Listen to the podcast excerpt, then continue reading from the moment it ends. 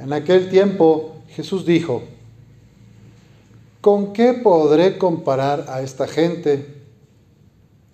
Es semejante a los niños que se sientan en las plazas y se vuelven a sus compañeros para gritarles.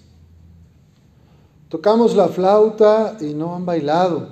Cantamos canciones tristes y no han llorado. Porque vino Juan que ni comía ni bebía y dijeron, tiene un demonio. Viene el Hijo del Hombre y dicen, ese es un glotón y un borracho, amigo de publicanos y gente de mal vivir. Pero la sabiduría de Dios se justifica a sí misma por sus obras. Palabra del Señor. Gloria a ti, Señor Jesús. Pueden sentarse para escuchar una reflexión.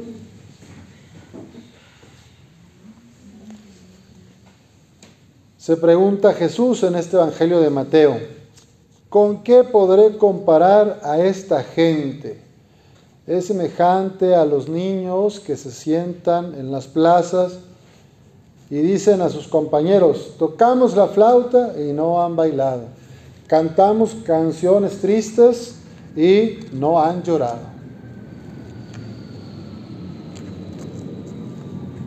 Vivimos tiempos de saturación. No sé si comparten conmigo esta opinión de que cuando nosotros éramos niños, niñas, en la tele había dos o tres canales.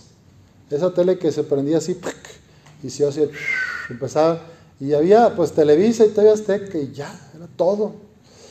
De repente ya vinieron los noventas y las antenas parabólicas y, ya que la que agarra 100 canales y no sé qué. Pues hoy en el siglo XXI tenemos una variedad de opciones de canales que no es posible que uno casi le cambie y vean ni nada, o sea, son tantas. Y luego la televisión digital, ¿verdad? Ahora que el Netflix y que el Amazon y que el no sé cuánto digital de Internet.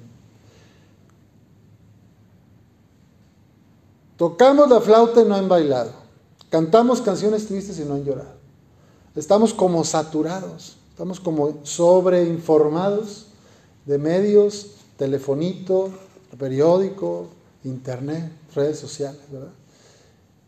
Y a veces eso nos impide ver el dolor de los demás, ver las necesidades del prójimo, porque estamos tan llenos de estos objetos, donde yo me incluyo, tan a veces apegados a estas redes que WhatsApp, que el Facebook, que el Twitter, que el Instagram, que cada, los jóvenes tienen sus propias redes, que el TikTok, ¿vale?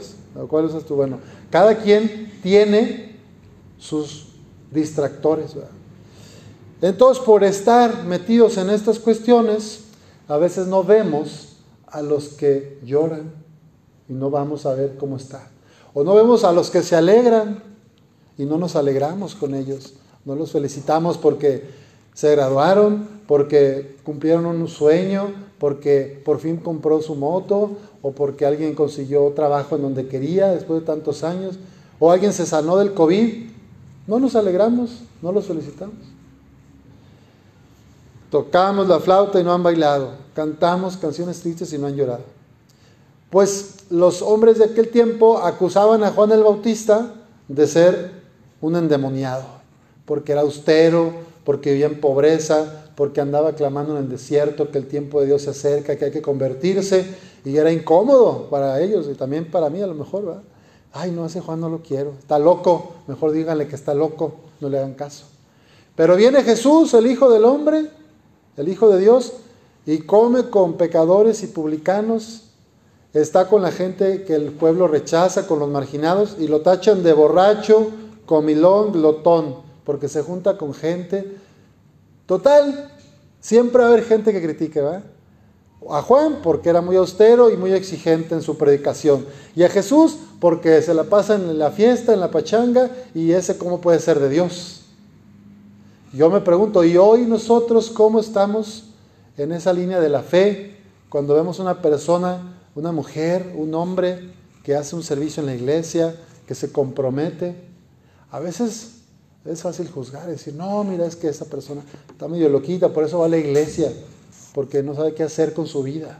No, es que ese caballero va a trabajar ahí, pero es que es terapia ocupacional, porque no tiene otra cosa que hacer, entonces va, ahí, va al coro, mira, ahí como don Ernesto, ¿va? Que, va al coro a cantar, pero lo que le gusta es el mariachi, pero pues ahí va porque lo lleva su esposa, para que pero pues no es por Dios, se fijan, o sea, es bien fácil criticar, ¿verdad? Y decir, este va por esto, o esta va por aquello, o este no va, y como no va de iglesia es un pecador. O sea, si van, malo, porque van muy católicos, soy muy golpe de pecho.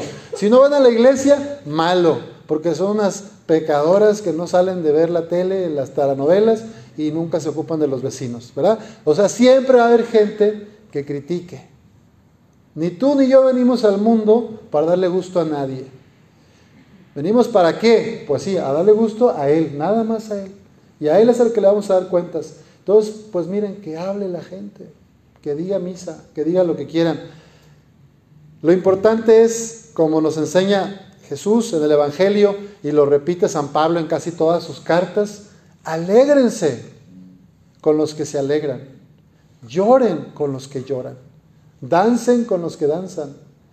Y si toca estar en tristeza porque se perdió un hombre o una relación, pues acompañar a la gente que está sufriendo esa pérdida.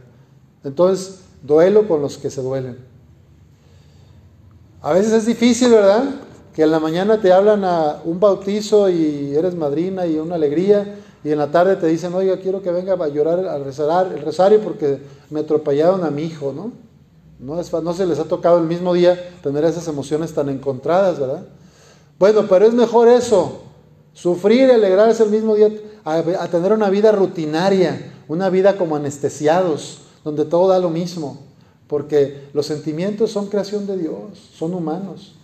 Vamos a pedirle al Señor que nos deje vivir con libertad las emociones y los sentimientos, no para dejarnos arrebatar por ellos, ¿verdad? por eso también tenemos la reflexión, pero sí para poder estar más empáticos más abiertas y abiertos a los otros, que a veces la pasan mal.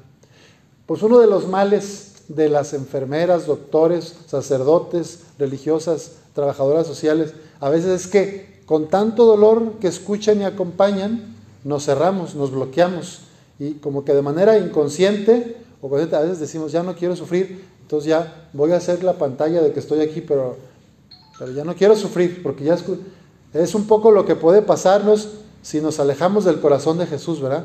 Yo ya estoy muy cansado de tantas tragedias.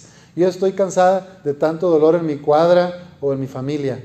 Yo ya me voy a refugiar en mi Facebook, en mi Netflix, en, no sé, en mi tejido, en lo que cada quien va, y que, que, el mundo ruede. Es la tentación, ¿verdad?, de la indiferencia. pues Jesús nos dice hoy, ánimo, levántense, bailen con los que les tocan la flauta, y lloren con los que les tocan canciones tristes. Estemos atentos porque hay mucha gente alrededor que la está pasando mal. Como saben, la mayoría de los que murieron por COVID el primer año no tuvo un rito funerario, no tuvo una despedida con oración. Les entregaban la cajita a la familia y de ahí a, depositarla a veces, ¿no? o a la casa, pero no hubo. Entonces hay mucha gente que no vivió ese duelo. Tú y yo tal vez estamos llamadas y llamados a acompañar a esas personas con una escucha, con comprensión, con paciencia. Pidámosle al Señor que nos ayude a ser hombres y mujeres atentos, que si toca estar alegres, nos alegremos y bailemos, y si toca llorar, pues llorar sin vergüenza. Digo, tampoco hacer el drama, pero si te sientes triste, pues está bien compartir la tristeza. Si estás eh, con una angustia personal, no te la guardes, hay comunidad, mira, al lado hay mucha gente. Recuerden que Nuestra Señora no nos deja, la Virgencita de Guadalupe nos dice, no estoy yo aquí, que soy tu madre. En tiempos de dolor, de tristeza, de incertidumbre, ahí está ella siempre también para cuidarnos. Pon ante sus pies sus necesidades para que ella las tome, interceda por nosotros y las lleve a su Hijo. Que así sea.